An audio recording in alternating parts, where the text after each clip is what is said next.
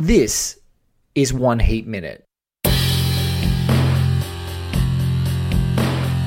Drop of a hat, these guys will rock and roll. What's your name? Waingro. Look like gangbangers, working the local 7-Eleven here. Robbery, homicides, take it. Give me all you got! This and Give me all you got! I do what I do best. I take scores. You do what you do best. Trying to stop guys like me. A podcast dedicated to all 170 minutes of Michael Mann's LA crime opus Heat, one minute at a time. Ladies and gentlemen, welcome back to One Heat Minute. I'm your host Blake Howard, and you know I've I've had some uh, pretty impressive guests, and today is no different. It's the 162nd episode of Michael Mann's 1995 Chrome Opus Heat. And uh, really, I've got a New York Times best-selling author who's written more than 30 novels. He's been called a hard-boiled poet, a noir poet laureate. He's won Audis and Barrys and Macavitys and Anthony Awards.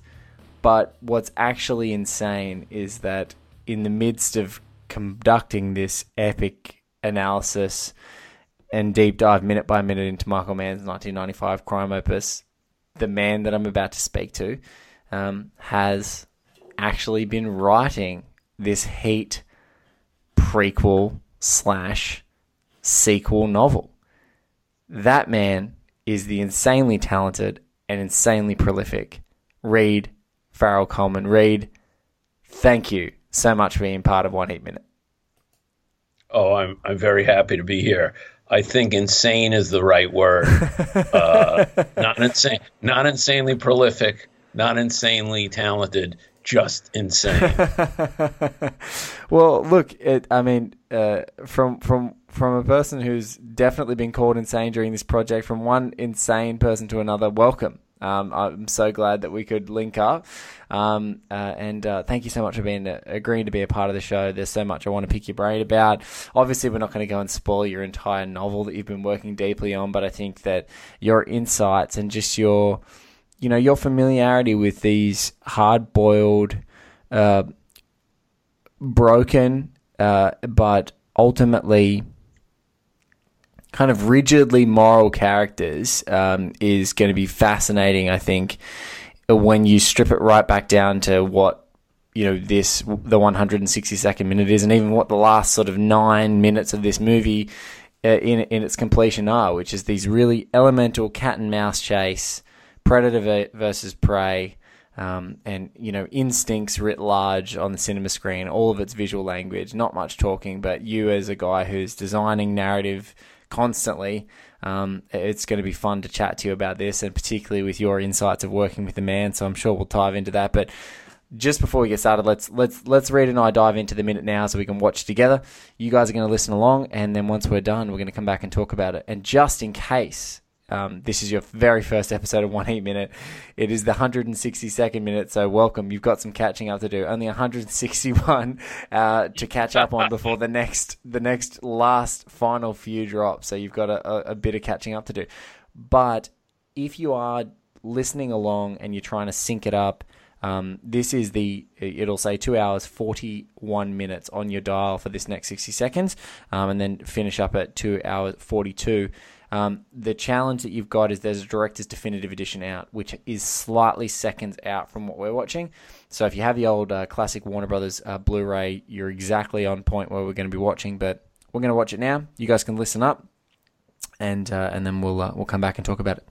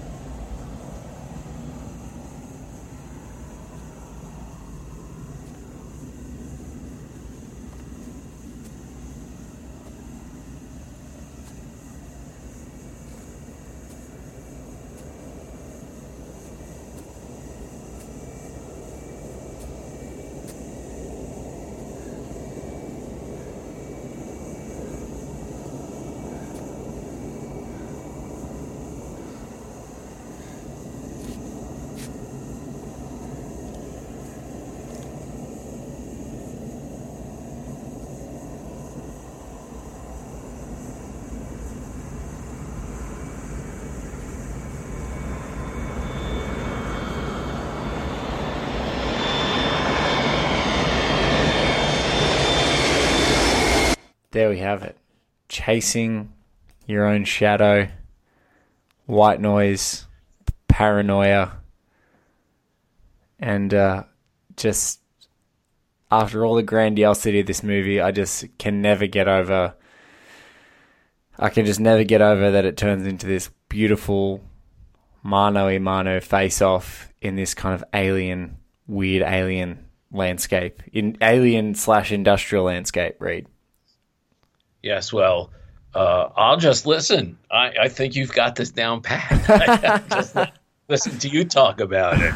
Uh, I think people have had no, enough I- of me talking about it, to be honest. Probably by now, if this is their 162nd minute of Michael Mann's 90, 90, 95 crime episode, they've had enough of me talking. They want to hear from you, my friend. They want to hear from you. Well, well, what I what uh, this this minute is particularly fascinating for me on a personal level. Not only the the amazing technical aspects of how Michael is such a great, and now I'm no film guy. Uh, I, I'm just a film fan, Yes. but the uh, amazing tension he builds there by those the way he shoots that scene yes. uh, is is just to you know a layman pretty amazing.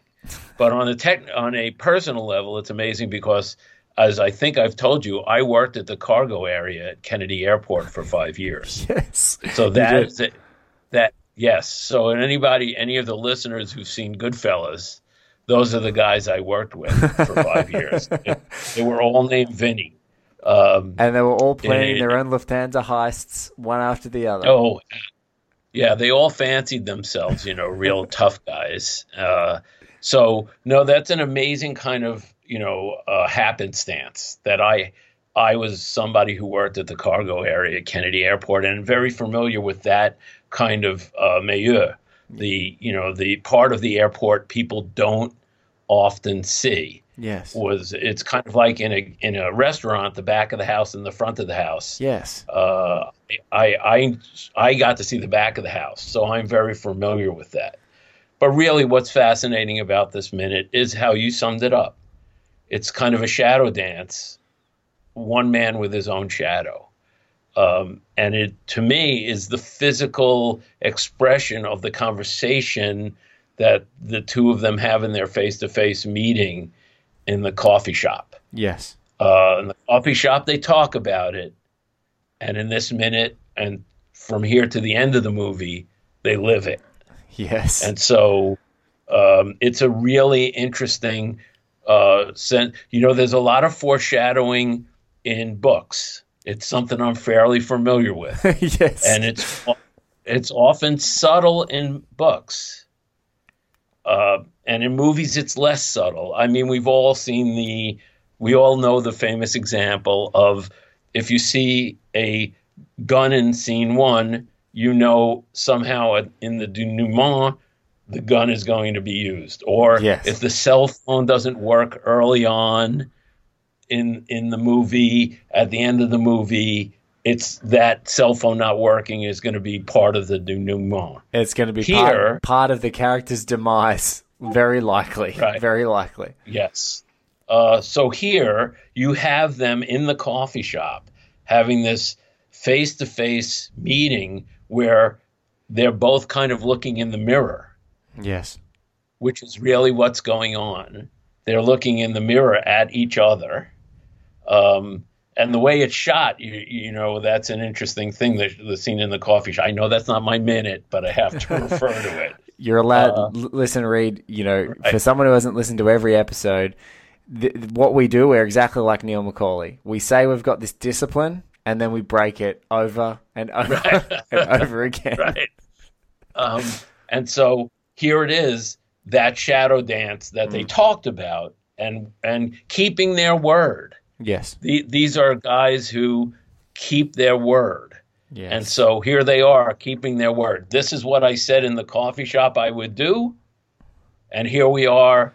This is what I'm doing. yes. So I think that's why this is a fascinating moment. Other than the brilliant way it's shot hmm. and the tension and the, you know, what's strange is, okay, we could have had it be a um, old style western showdown, Yeah. right? Two guys in the middle of the street at at noon. But here, there's that other element, that technology element, the lights, the sound of the jets, the the kind of weird, as you put it, industrial, kind of strange setting, which heightens the tension a thousandfold. Uh, could you imagine? You could have shot this scene, I imagine, in a warehouse, Yeah. A quiet warehouse where they're the only two people, but it would have the tension. There would have been tension, obviously, just because it's the two of them.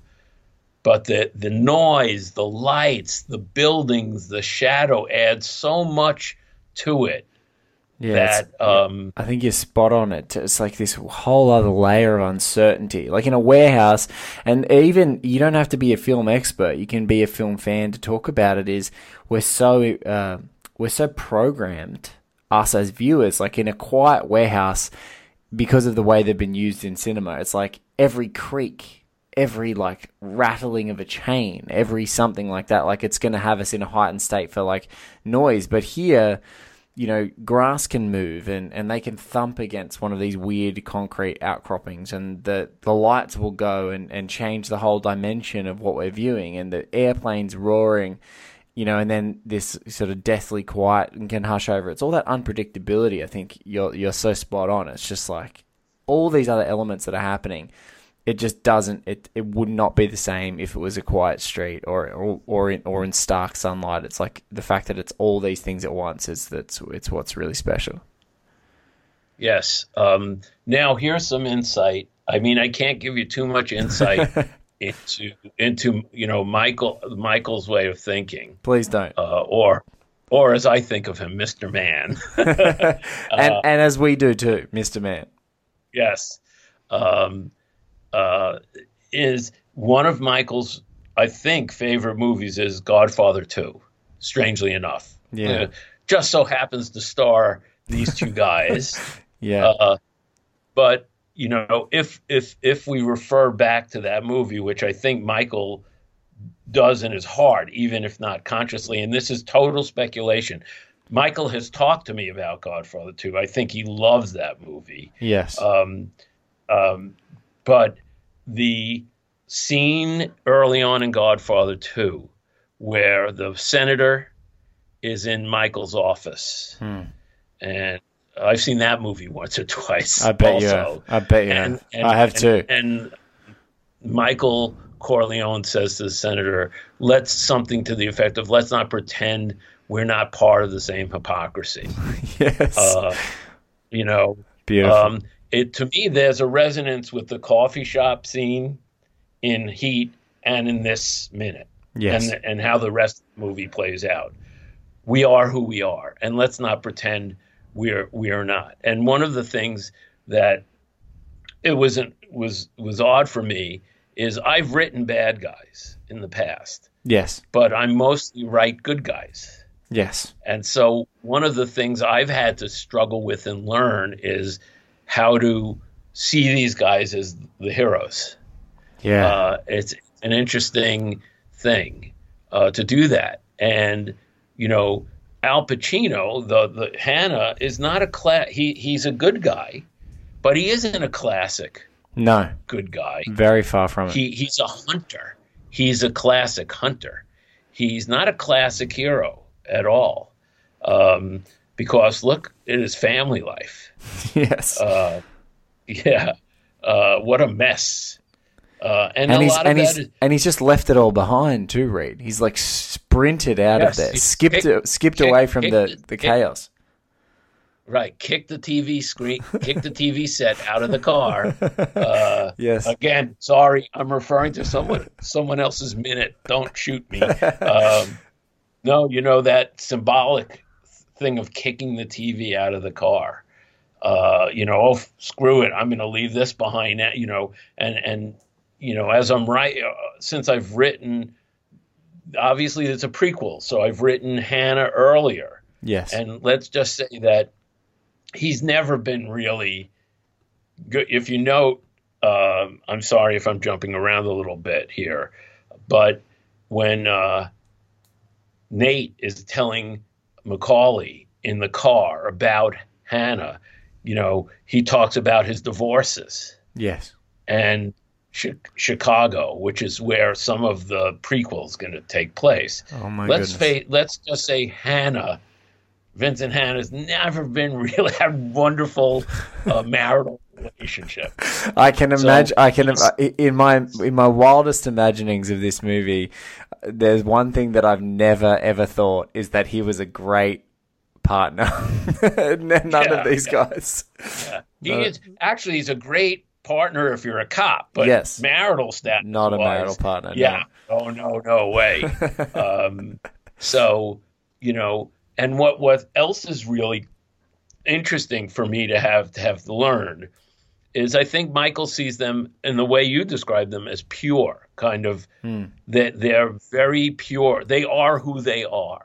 Yes. Um, and and interestingly, they make some choices towards the end of the movie, particularly McCauley, in which are, and I think this is a really interesting question that viewers struggle with is, you know, uh, McCauley could have gotten on and had a wonderful life, Of course. the life that Hanna could never have. Yeah. Hanna could never have that because he's Hanna. He could never have that life. And McCauley, and it's, I think, you know, here's Michael being a brilliant filmmaker. I hope you're listening, Michael. Uh, is the exit. He could go one way in the car Yeah. or the other way in the car. I mean, I don't think that's an accident that he does that. And he goes to the hotel to exact revenge. And that's to me is also very uh, sorry I'm stepping on everybody else's minutes, but uh, I you're just the, don't think you're working with Mr. Man on fleshing out our whims and our dreams and our fantasies about what these characters, how these characters came to be, and how these characters came to this landscape. Um, and so we, we'll we'll give you as much permission to trample uh, this close to the end all over those other minutes. But I think you're so I think you're so right. It's um, you know they have that's I wrestle with that too, and I've seen this movie as many times as any other human being has seen it in the world. Perhaps almost as many times as Michael Mann's Mr. Michael Mann's editors saw it in actually putting it together. And one of the things that really like that sticks with me, and I, I really was resonating with me as you were talking, Reed, is like there's such a wrestle, like it's a maddening wrestle between him just going. And so many times Hanna, the way that Hanna talks is like he's gone. Neil is gone. Right. Bye bye. He's gone. Like they lay all the traps, they throw the Hail Marys. There's no way he's going to be there. He's gone. He's too smart. He's too good. And it's that it's that that weird hierarchy in his brain that says revenge is more important than escape. Um, and this is the interesting thing is I'm not sure Michael sees it as revenge. I think Michael sees, and, and this is my guess. We've Yeah. had some talks about it, but he sees it as his loyalty to. Uh, now, you know, Cheritto's dead. There's nothing you can do about it. You walk, you go in the rain, you get wet, right? Yeah. He knew his risk. Tell you what I don't You do. know, so- I tell you what I don't do, Reed. I don't sell medals. Is one of my other favorite Yeah, lines of Neil right. Uh, it's st- stress fractures in titanium. uh, uh, um, so you what you don't see here is I don't think Michael sees this as pure revenge. No. Uh, I think he sees it as, um, you know, justice in a way. Yeah. Um, I, I don't think he he McCauley is the type of guy who just sees things as I'm going to get him back for that. and I it's like order. It's it's also order and control. Like it's justice and it's order because it's like this is an element that's out of place. Like there's nothing more. You know, if you were to talk about a, a word that describes Waingro in this movie, you know, the big, you know, there's obviously Chris Shiherlis, which is the other like male, you know, you know, part of this tr- trinity, if you like, of you know key key characters. But um, But Waingro is like pure chaos. Like he's just pure chaos, and he's you know backing himself. You know, I'm a cowboy. I like anything heavy. You know, he he knows that there's danger coming for him. He knows there's potentially reprisal for all the bad things that he's done, but he doesn't care. He's just still chaotic. He's just playing everything as it lays. Every hand is all in, and what you know, the chips fall as they may. Yeah, I, I think I see it the same way is that um, McCauley sees order in the universe. It may not be the same order we see in the universe. Yeah, yeah, And in some ways he's he's restoring order to the universe, even if it means he doesn't get to do the thing he wants to do. yes, It's as if that he needs to be the one to to uh, to blot out or sand out the blemish in the middle of the of the the scheme of things. yes. That in some ways he's let he's the leader of the crew. Wing, and this is something Michael and I have never really fully talked about because you just have to accept the movie as it is yes, right? Um, would McCauley have ever let a guy like Waingro into the crew if he knew he would just be an element of chaos?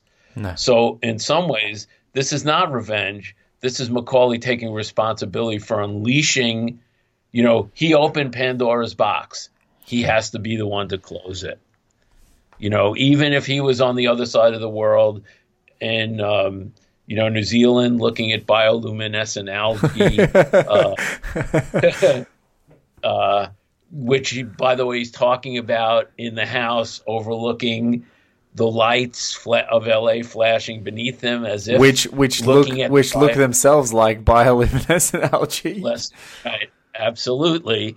Um, so i think he's he feels responsible yeah, as he felt for his crew.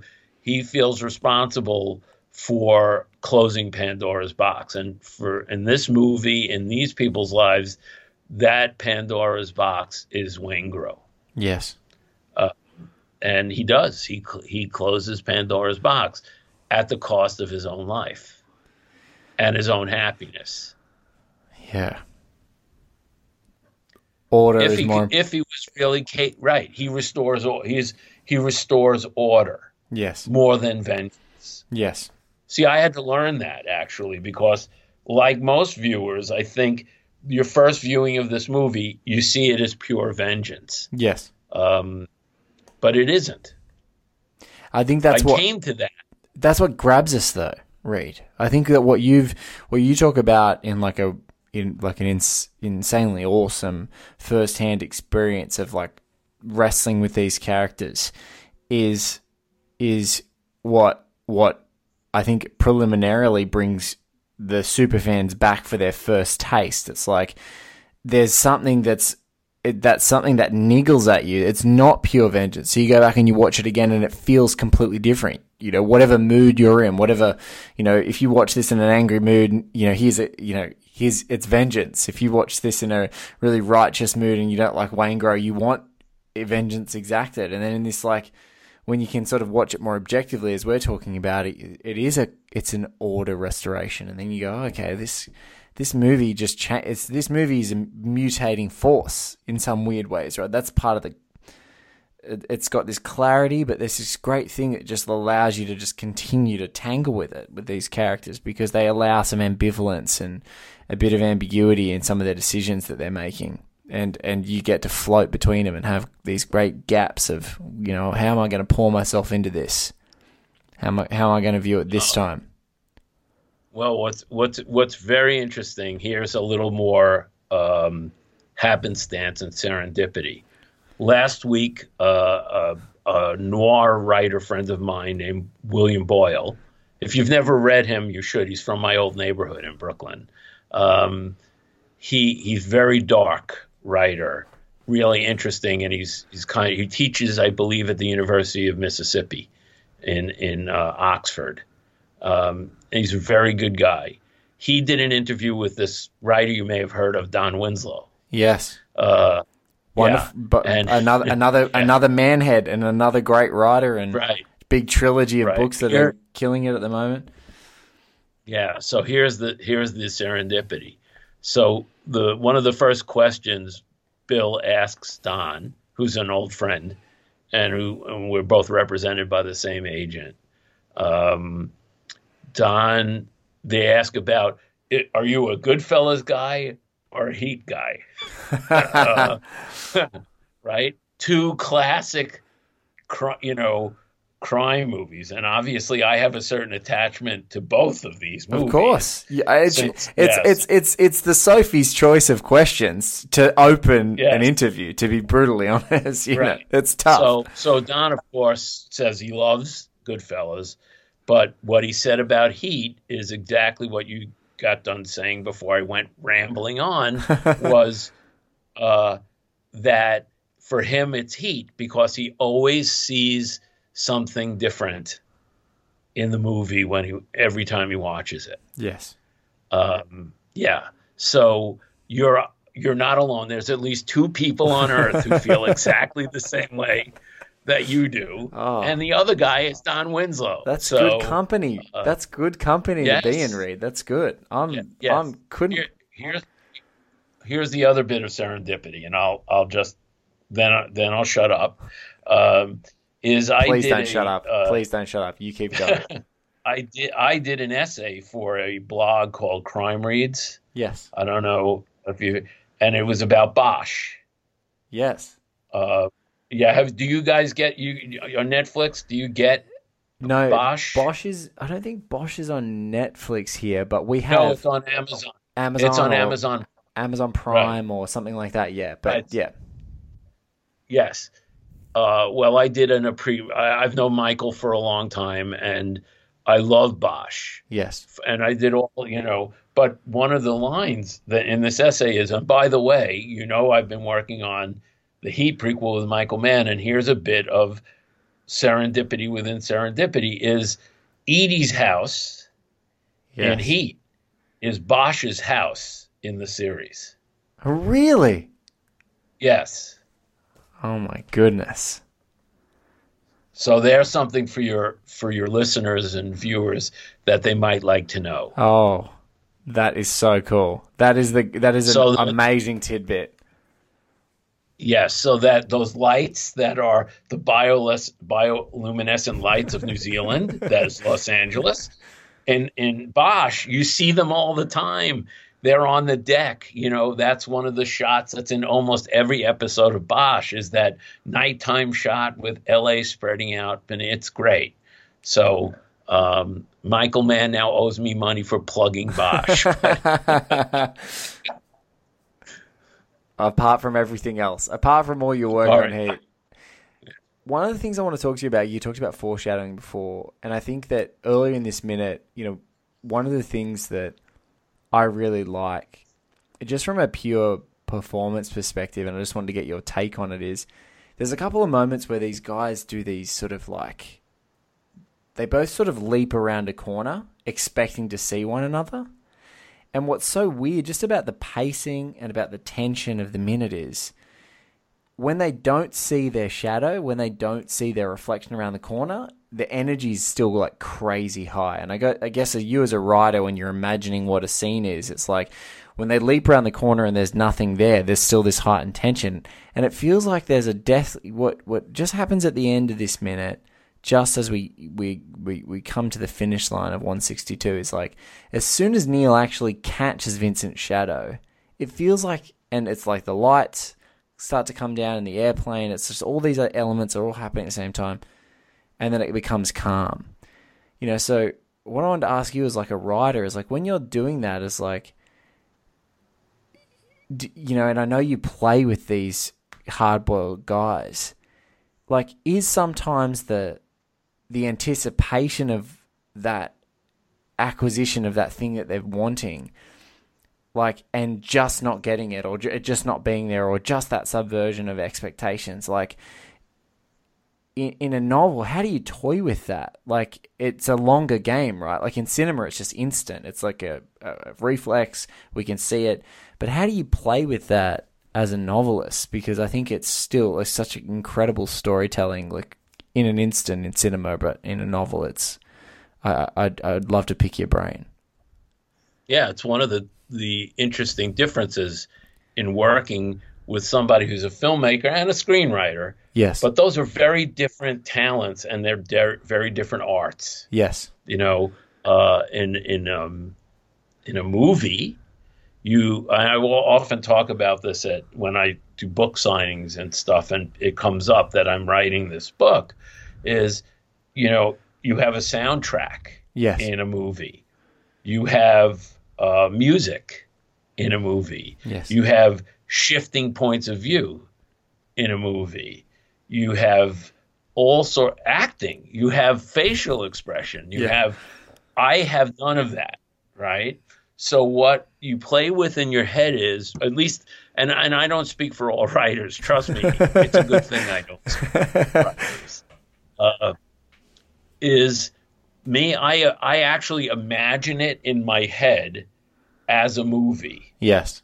and then think, does that translate? Can I make that work in words on the page? Yes. um, because I do think I do good fight sequences. I think I do good shootout sequences, and silence is always or stillness Yeah. is always a part because I think that's a really smart move on Michael's part. You know, listen to me tell, oh, well, I think Michael was smart to do that, right? You know, uh, uh, which is part of the absurdity of this, you know. Uh, is I'm some schmuck from Coney Island in Brooklyn, and there's Michael Mann, you know, and we're collaborating on this, and it just seems when I think about that, it just seems bizarre to me.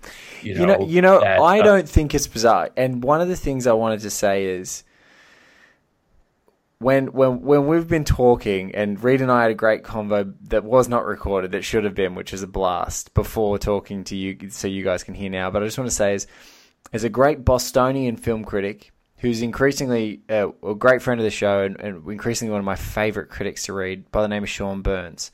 And Sean saw Heat in 95 when it came out. He saw it with his friends, college friends, I believe. And it was December. So it was winter in New York City. Um, and he, I, he discussed on the show, you know, many episodes ago, that how foreign it was at the time to see a poster that had Al Pacino's face on it and Robert De Niro's face, and it, underneath it said like an LA crime saga, and people were like, "LA, like these guys are the most New York guys ever." like in the history of movies. And i remember not having that not feeling that because I wasn't as you know I'm a little bit younger, so I wasn't as familiar with their bodies of work, and obviously that like the the quintessential like you know icons of New York that they are. So I think a guy from you know Coney Island, Brooklyn, um, maintaining the the sort of I don't know this weird.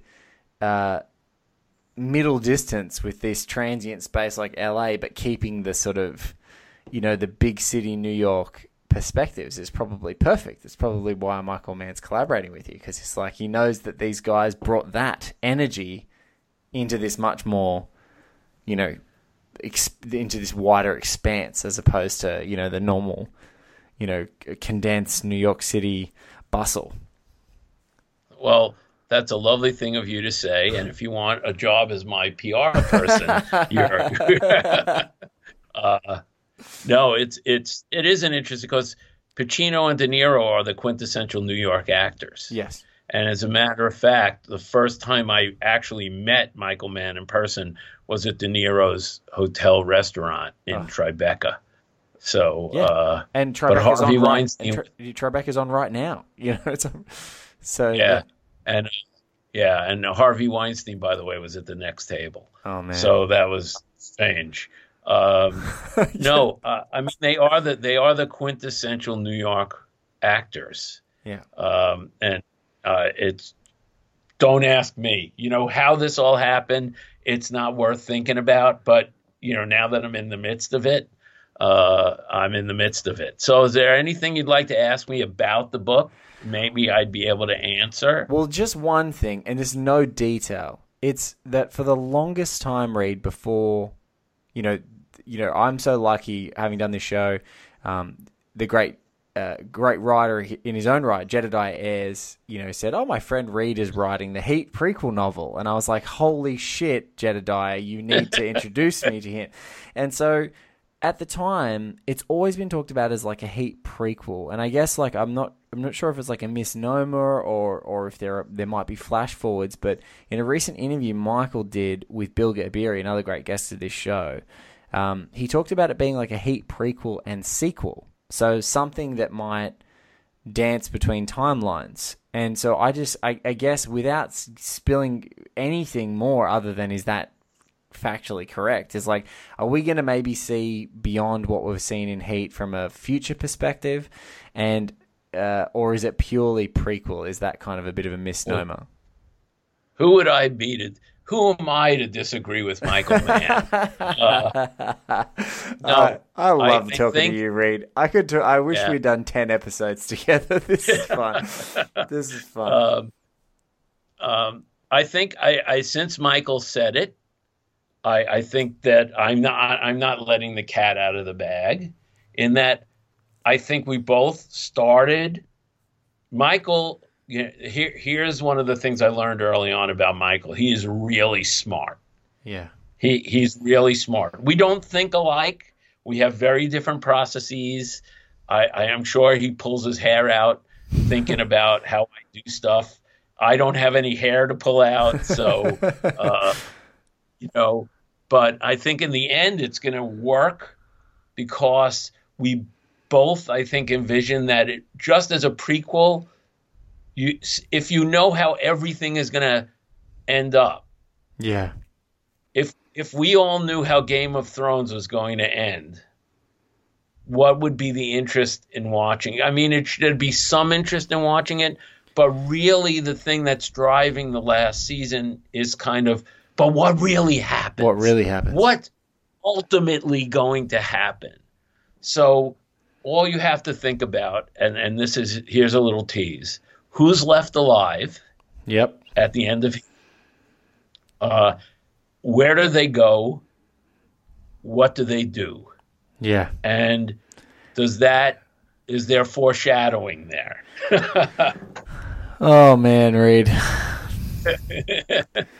I knew that would frustrate. No, it doesn't frustrate me. It makes me giddy with excitement. To be brutally honest with you, it makes me excited because yeah. th- this is the stuff that after you know 161 recorded episodes of this show that you know we've you know what this is what's you know to Don Winslow's point is so titillating about this film and the mythology is that at the end of it you are literally left thinking you know I, I in a very recent episode I think it's episode 157 so folks who are listening to this if, if this isn't your first episode and you've been listening along um, I spoke to a great Australian film critic Joanna Di Mattia and we both talked about just like occasionally stopping and going, what the hell happens to Charlene?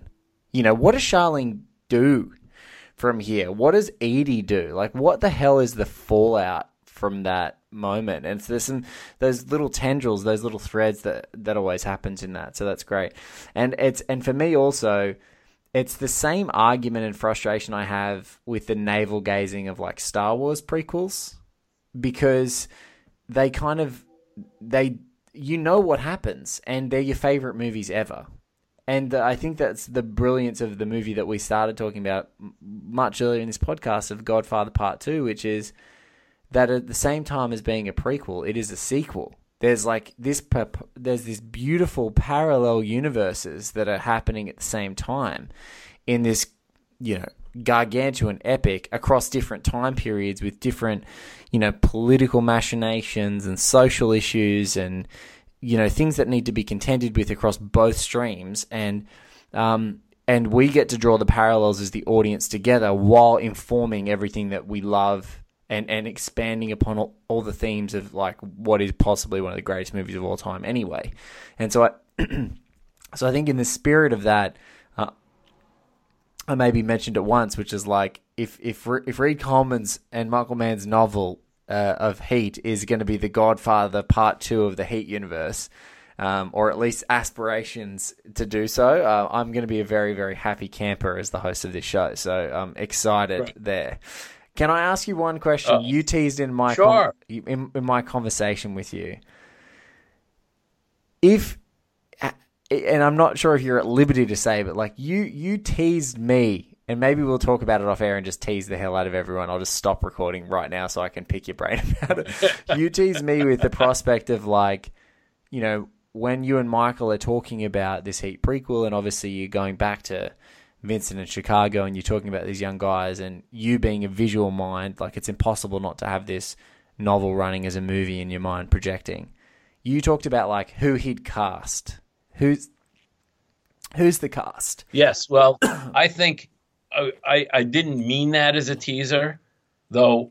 Maybe I should take credit for it and say I perfectly meant that as a teaser, of course, and I knew you would bring it up. Uh, don't you love how people in life, you know, there's all this stuff happens by coincidence and happenstance, and then they take credit for it. Yes, uh, it, it's it's you know, it's I, I don't know if your listeners are mystery readers, but you know this that I I was selected to take over the Jesse Stone series yes. uh, for the late for the late Robert B. Parker, and people always ask me about how that came about, and of course I had my own explanation for it.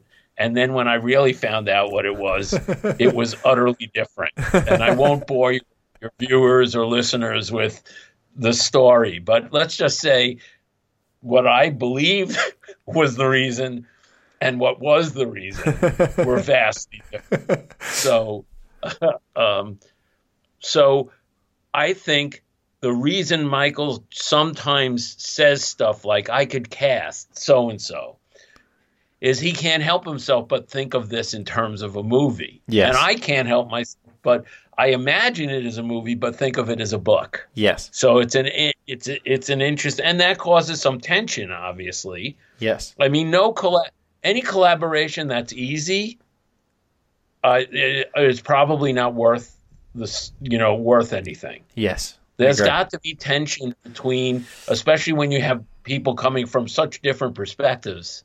You know, as a guy who I look at writing the following way, and I always say this in interviews, uh, is that I try. What's magical about reading is that I give the reader just enough information to make the movie in his or her own head, Yes. so that everybody's movie that from my books is a little bit different from everybody else's. Yes. And Mike is thinking visual, you know, moral, what people are going to see, the music they're going to hear, the shots he's going to use.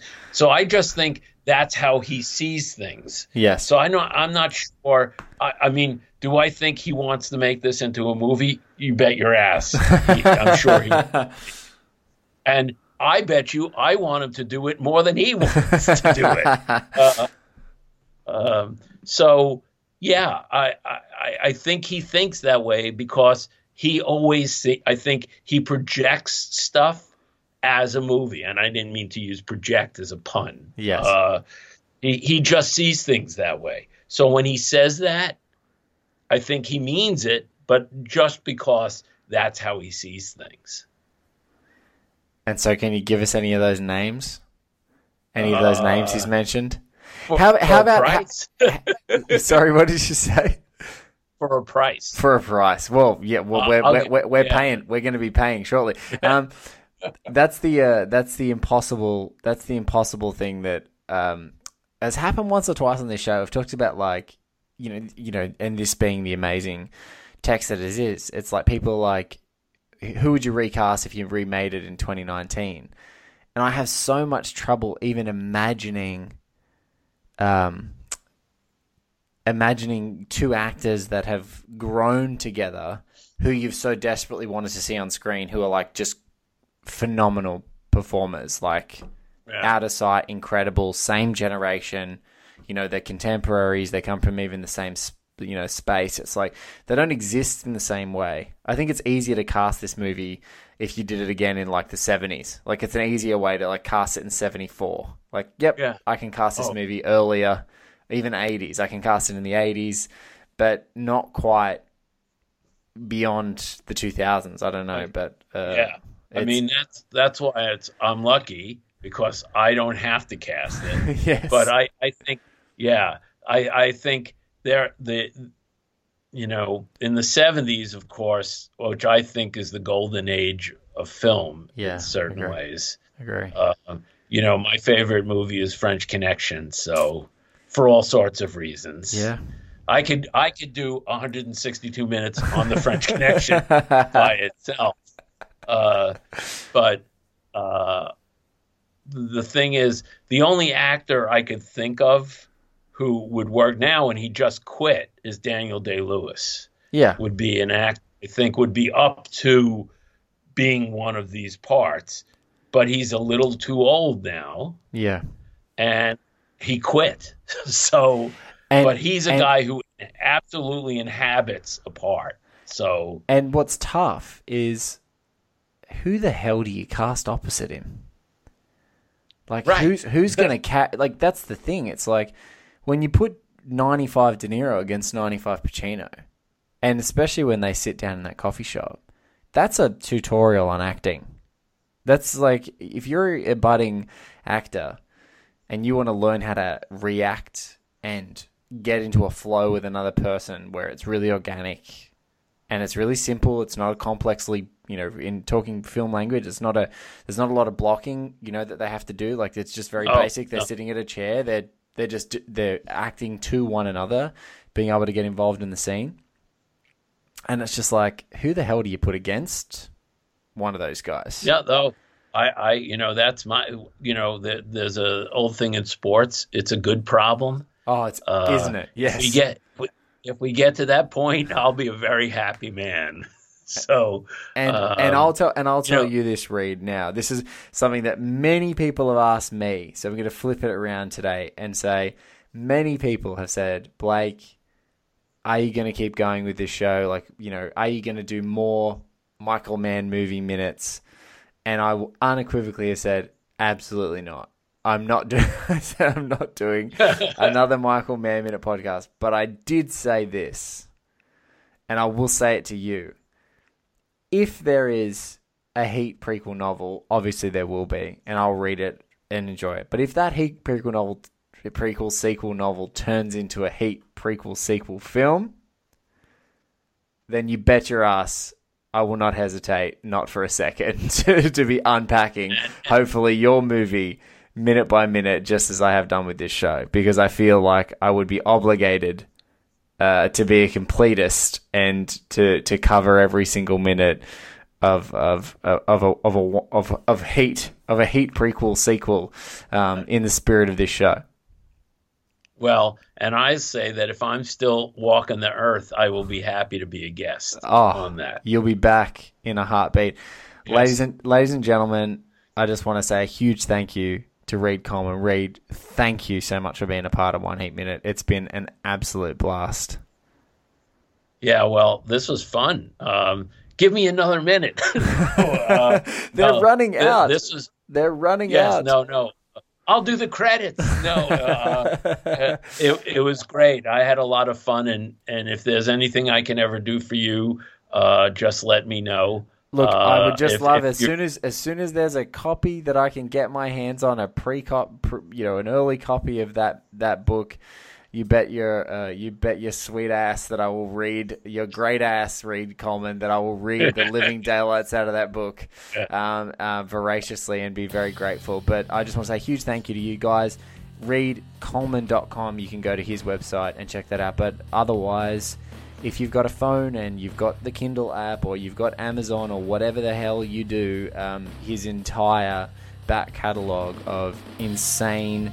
Um, you know, his insane back catalogue of um, obviously Robert B. Parker's Jesse Stone. I think there's five novels in the series so far that you've taken over. Reed, is that right? Yeah, and six, count? six is coming. Six there, is coming. Well, there are six that I've written, and the sixth one is coming out in September. coming out in September. He's obviously got his um, Moe Prager, Gus Murphy series, as well as a bunch of standalone novels, um, but 30 bestsellers essentially. Yes. Um, so, you know, there's a lot um, to catch up on. So jump on that and do that quickly. Reed, thank you so much. We're going to stay in touch. Um, uh, definitely. Thank you, Mr. Garth Franklin, for our web design, Mr. Paul Davies for our theme, and uh, and there's not many minutes to go. So we'll catch you on another episode of One Heat Minute just around the corner of one of these random things at an airport.